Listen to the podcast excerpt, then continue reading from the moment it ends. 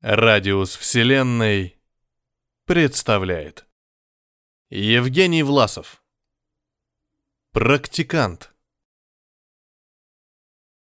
У него началась клаустрофобия. И он презирал себя за это. Как и всех, кто боялся оказаться в замкнутом пространстве. Так его учили. Слабаки жили на планетах, где горизонт — грязь толпы людей. А домом сильных, и Ника в том числе, был космос. Во всем многообразии транспортных судов с их немногочисленными экипажами и узкими спальными отсеками. На этой же станции ему выделили целую каюту. Ее размер не сильно превышал пассажирские ячейки кораблей Союза, зато в распоряжении пилота оказались койка, шкафчик для вещей и герметичная дверь. Не видеть какое-то время коллег и не слышать, что происходит в соседних помещениях – немыслимая роскошь для практиканта. Ник думал, что его подготовили ко всему. За четыре года обучения в летной академии он натерпелся всякого и знал, что всегда можно найти выход. Ему никогда не было по-настоящему страшно. До сегодняшнего дня. «Не паникуй, малыш», — донесся из коммуникатора усталый голос Дока. «Возьми себя в руки, ты нам нужен спокойным и собранным». «Замолчи уже!» Ник со всей силы ударил рукой об стену. Он давно разбил кулаки в кровь. Ему было больно, он задыхался и метался по каюте, пытался сломать дверной замок. Автоматика намертво заблокировала его отсек, считая, что в коридоре опасно, что человеку там делать нечего. «Ожидайте эвакуационной команды», — время от времени бубнил стационарный компьютер. «Помощь в пути». «В пути». Ник нервно рассмеялся. «Ближайший форпост Союза в неделе лета отсюда. Даже если они приняли сигнал бедствия, то спасут не скоро. А вернее и вовсе не спасут. Регенератор атмосферы равнодушно мигал красным огоньком. Дышать трудно. Придется достать легкий скафандр из шкафчика. Только кислорода в поясных блоках всего на пару дней. Мне кажется, я разобрался с замком. В коммуникаторе ожил голос другого члена команды, старшего техника Хиракуни Ита. «Открою свою дверь, посмотрю, как там». «Стой!» — снова вмешался док. Разве это разумно?» Ита ответил старику не сразу. «Скоро узнаем». Наконец меланхолично сказал он. Ник снова ударил по стене. Повезло им. Прям как в анекдоте. Остался как-то в живых пилот, врач и техник. Только анекдот оказался не смешным. Пока они спали в своих каютах, что-то разрушило половину станции. Может, та инопланетная штука, которую Кейт попросила его доставить с планеты. Необычайные свойства открытия века. Похоже, что открытие разнесло лабораторию милого археолога. Вместе с расположенным по соседству командным модулем, где нес вахту лейтенант Эшборн. Все, кто могли принимать решения, погибли. Даже причал раскурочен, транспортного челнока нигде не видно. Во всяком случае, по словам Ита. Старший инженер удачно решил вздремнуть в кают-компании, где был иллюминатор с видом на поврежденные теперь секции. Освещение аварийное, все регенераторы отказали, кислород на исходе, что случилось, непонятно. Зато осталась гравитация, и каким-то чудом уцелел секционный интерком. Выжившие могли общаться, строить планы. Планы. Ник снова рассмеялся. Потом обессиленно рухнул на узкую койку. Какой прок сейчас от пилота шаттла? Тем более практиканта. Во рту пересохло, страшно хотелось пить. Но никакой воды в каюте не было. И еды тоже. Ник яростно уставился в потолок, стараясь не заорать. Его сердце колотилось как сумасшедшее, почти в такт мигающему огоньку неисправного регенератора атмосферы. «Я надел скафандр», — тихо доложил Ита. «А рацию синхронизировал с вашей частотой. Слышите меня?» «Да», — кашлянул док. «Я могу тебя отговорить. По инструкции мы должны оставаться на своих местах как минимум сутки. Ник подскочил к интеркому. «Иди, Ита!» — крикнул он. «К черту инструкции!» На какое-то время в эфире повисла тишина. Ита либо размышлял, либо доламывал замок. Пилот вдруг поймал себя на том, что слушает собственное сбивчивое дыхание. Легким отчаянно не хватало воздуха. «Пора надеть защитный костюм», — подумал он, — «или я сойду с ума». «Я открываю дверь», — безмятежно, словно на учениях, произнес Ита. «И выхожу в коридор». Ник чувствовал себя беспомощным. Он не умел взламывать электронные замки и самообманываться бесполезными инструкциями. Пилот должен хоть чем-то управлять, чтобы ощущать себя важным. Но погруженная в сумерки каюта полностью лишала его воли. Ничего нельзя изменить, остается только ждать. «Станция Хельдермена! Это самое скучное место на свете, Ник!» Смеялся руководитель выпуска, оформляя его первое назначение. «Рейсы до планеты и обратно два раза в неделю, причем в компании с симпатичным археологом. Не практика, а сплошной отпуск!» Вот тебе и отпуск. «Ита, ты в порядке?» — спросил док через несколько минут. «Мы же волнуемся». «Я понимаю». Нику показалось, что инженер усмехнулся перед тем, как ответить. «Тогда не молчи», — пробормотал Ник, доставая из шкафчика свой легкий скафандр. «Все плохо, да?» «Нет», — инженер сделал небольшую паузу. «Я просто осматриваюсь». «И?» «Никаких видимых повреждений корпуса, в коридоре есть воздух». Ник рассмеялся. На этот раз весело. «Твою ж мать! Хорошая новость!» Голос Ита снова стал меланхоличным. «Как сказать? Регенератор на стене все равно не работает. У приборов от той инопланетной штуки случилась шизофрения». «Дышать без шлема можно?» — поинтересовался док. Судя по данным анализатора, Ита немного помолчал, считывая показания. Содержание углекислого газа в допустимых для дыхания пределах. «Значит, можно», — прошептал док. «Какое-то время». Ник начал хмуро забираться в защитный костюм.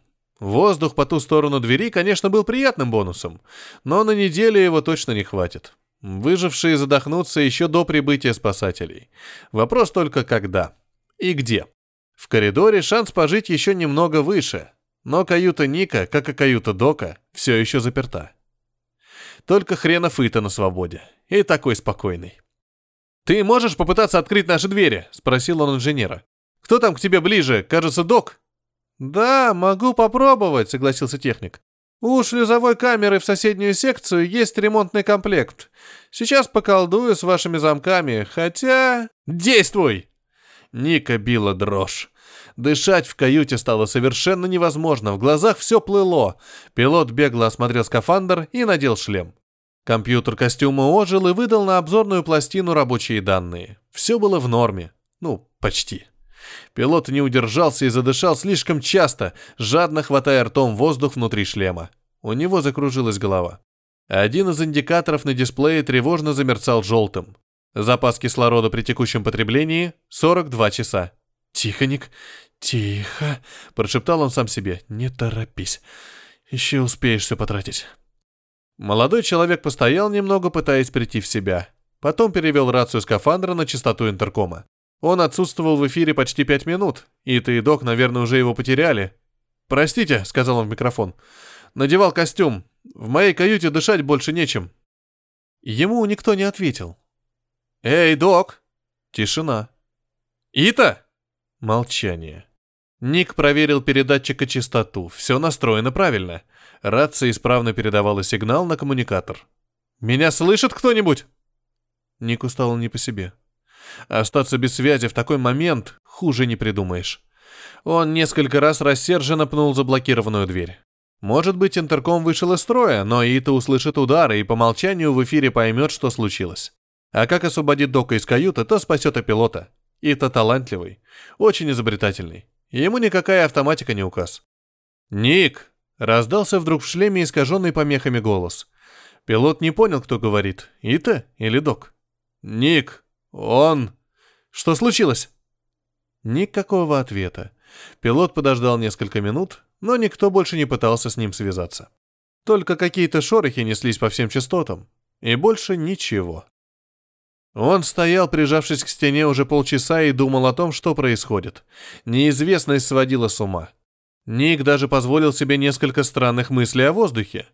Эвакуация через неделю. Регенераторы атмосферы не работают. В скафандре можно продержаться два дня. Плюс чем-то можно дышать в коридоре. Плюс... Ник до крови прикусил губу. Плюс кислородные блоки в защитном костюме Ита. Плюс кислородные блоки Дока. Как раз дней на семь, если отдать баллоны кому-то одному остальные задохнутся. Конечно, это несправедливо, но разве лучше умереть всем троим? Если что-нибудь не предпринять, все, смерть, ровно через 42 часа. Можно успеть надиктовать компьютеру завещание. «Нет», — прошептал Ник. «Нет». Подсчеты шансов выжить – дело хорошее, но только если ты можешь влиять на ситуацию. А в данный момент пилот был заперт в своей каюте, без связи, без оружия, в отличие от... У него затряслись руки. «Хренов это!» Ник заметался по тесному отсеку. «Ты чертов ублюдок!» Вроде все сходится. Техник свободно бродит по коридору, тогда как Ник сидит тут. И док заперт. Японец хитер. Он все просчитал. Даже что-то говорил про инструменты. Что есть опасного в ремонтном комплекте базы? Плазменная горелка. Может выжечь замок двери. И легкий скафандр для нее не проблема. Победителю конкурса «Эгоист года 2317» нужны только кислородные блоки костюмов. Сами костюмы можно и продырявить, вместе с паникующими владельцами. Ник хрипло рассмеялся. «Да», — сказал он громко, просто чтобы услышать голос. «Мы с Доком никогда ему особенно не нравились». Такое поведение против правил. Преступление. В космос попадают лишь сильные, подготовленные, и подобные аварии происходят время от времени. Только никто еще до такой низости не опускался. Хотя... Может, у тех парней просто возможности не было? А у злобного техника возможность есть. Словно в подтверждение этому дверь каюты завибрировала. Кто-то пытался взломать ее с той стороны. «Эй!» — закричал Ник, забыв, что рация не работает. «Даже не пытайся войти, урод! Я знаю, что ты задумал!» Дверь начала открываться. Похоже, неведомый гость переупрямил замок. «Стой!» — Ник весь напрягся. «Я предупредил!» Дверь распахнулась. В проеме появился человек в скафандре. Небольшого роста. В руке он держал включенную плазменную горелку. «Сукин сын!» — сказал пилот. Ник разглядел за спиной входящего прислоненное к стене тело Дока. На враче не было скафандра.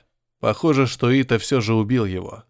Ну или наврал про коридор. Не было там никакого воздуха. Док вышел без костюма и просто задохнулся. А японец забрал его кислородные баллоны. Вон они, висят на поясе убийцы, целых два лишних. Помехи в рации шлема стали пропадать. «Ник, выхо!» Голос инженера странно пульсировал. «В! Ошо я оч! Генор!» Японец зачем-то даже выключил горелку. Дурак! Чувствуя, как сердце вырывается из груди, Ник бросился на техника и сбил его с ног. Они выкатились в коридор. «Тварь!» Пилот отобрал у Ита горелку и несколько раз ударил инженера по шлему. «Это тебе задока, подонок!» «Нет!» Ита пытался сопротивляться, но у него не получалось. Соперник был моложе и тяжелее его. «Ты ничего не...» Ник нащупал активатор на горелке. «Сдохни!» – заорал он и выпустил струю плазмы инженеру прямо в лицо. «Сдохни!» Внутренности шлема Ита превратились в шипящее месиво из пластика и плоти. Инженер дернулся несколько раз и обмяк. Ник еще несколько секунд прижимал тело к полу, потом слез с него, выключил горелку и присел у стены. Дыхание стало больше похоже на сип, счетчик расхода кислорода замигал красным. Компьютер советовал снизить потребление, впрочем, сейчас это не имело никакого значения.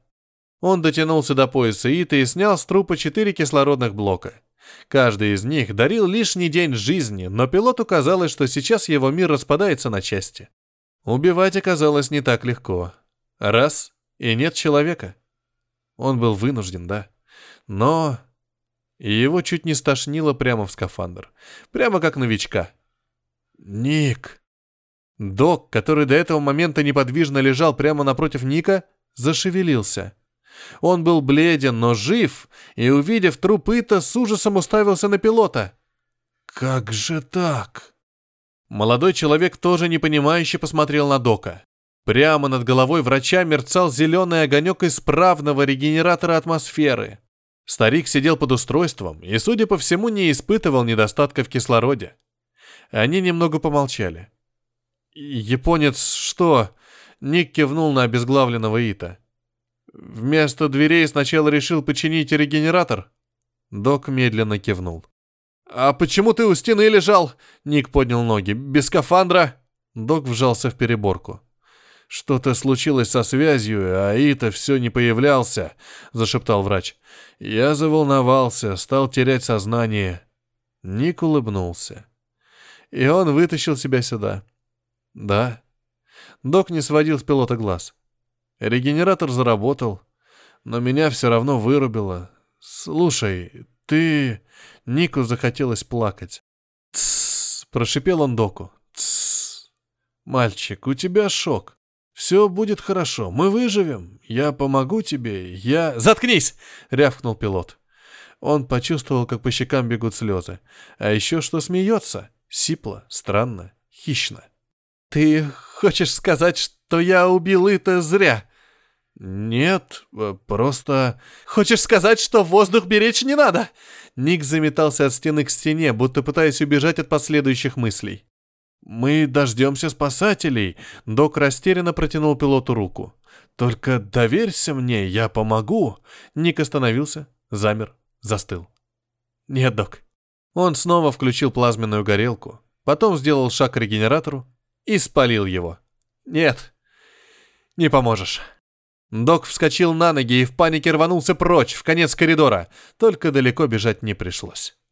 «Это очень маленькая станция», — усмехнулся Ник и совершенно чужим голосом добавил. «Во время аварии, к сожалению, выжил только я один». Шести кислородных блоков того воздуха, который еще был в коридоре, ему вполне хватит, чтобы дождаться спасателей. А трупы... Его товарищи просто сошли с ума. Это была самозащита. Он догнал Дока и разбил старику голову.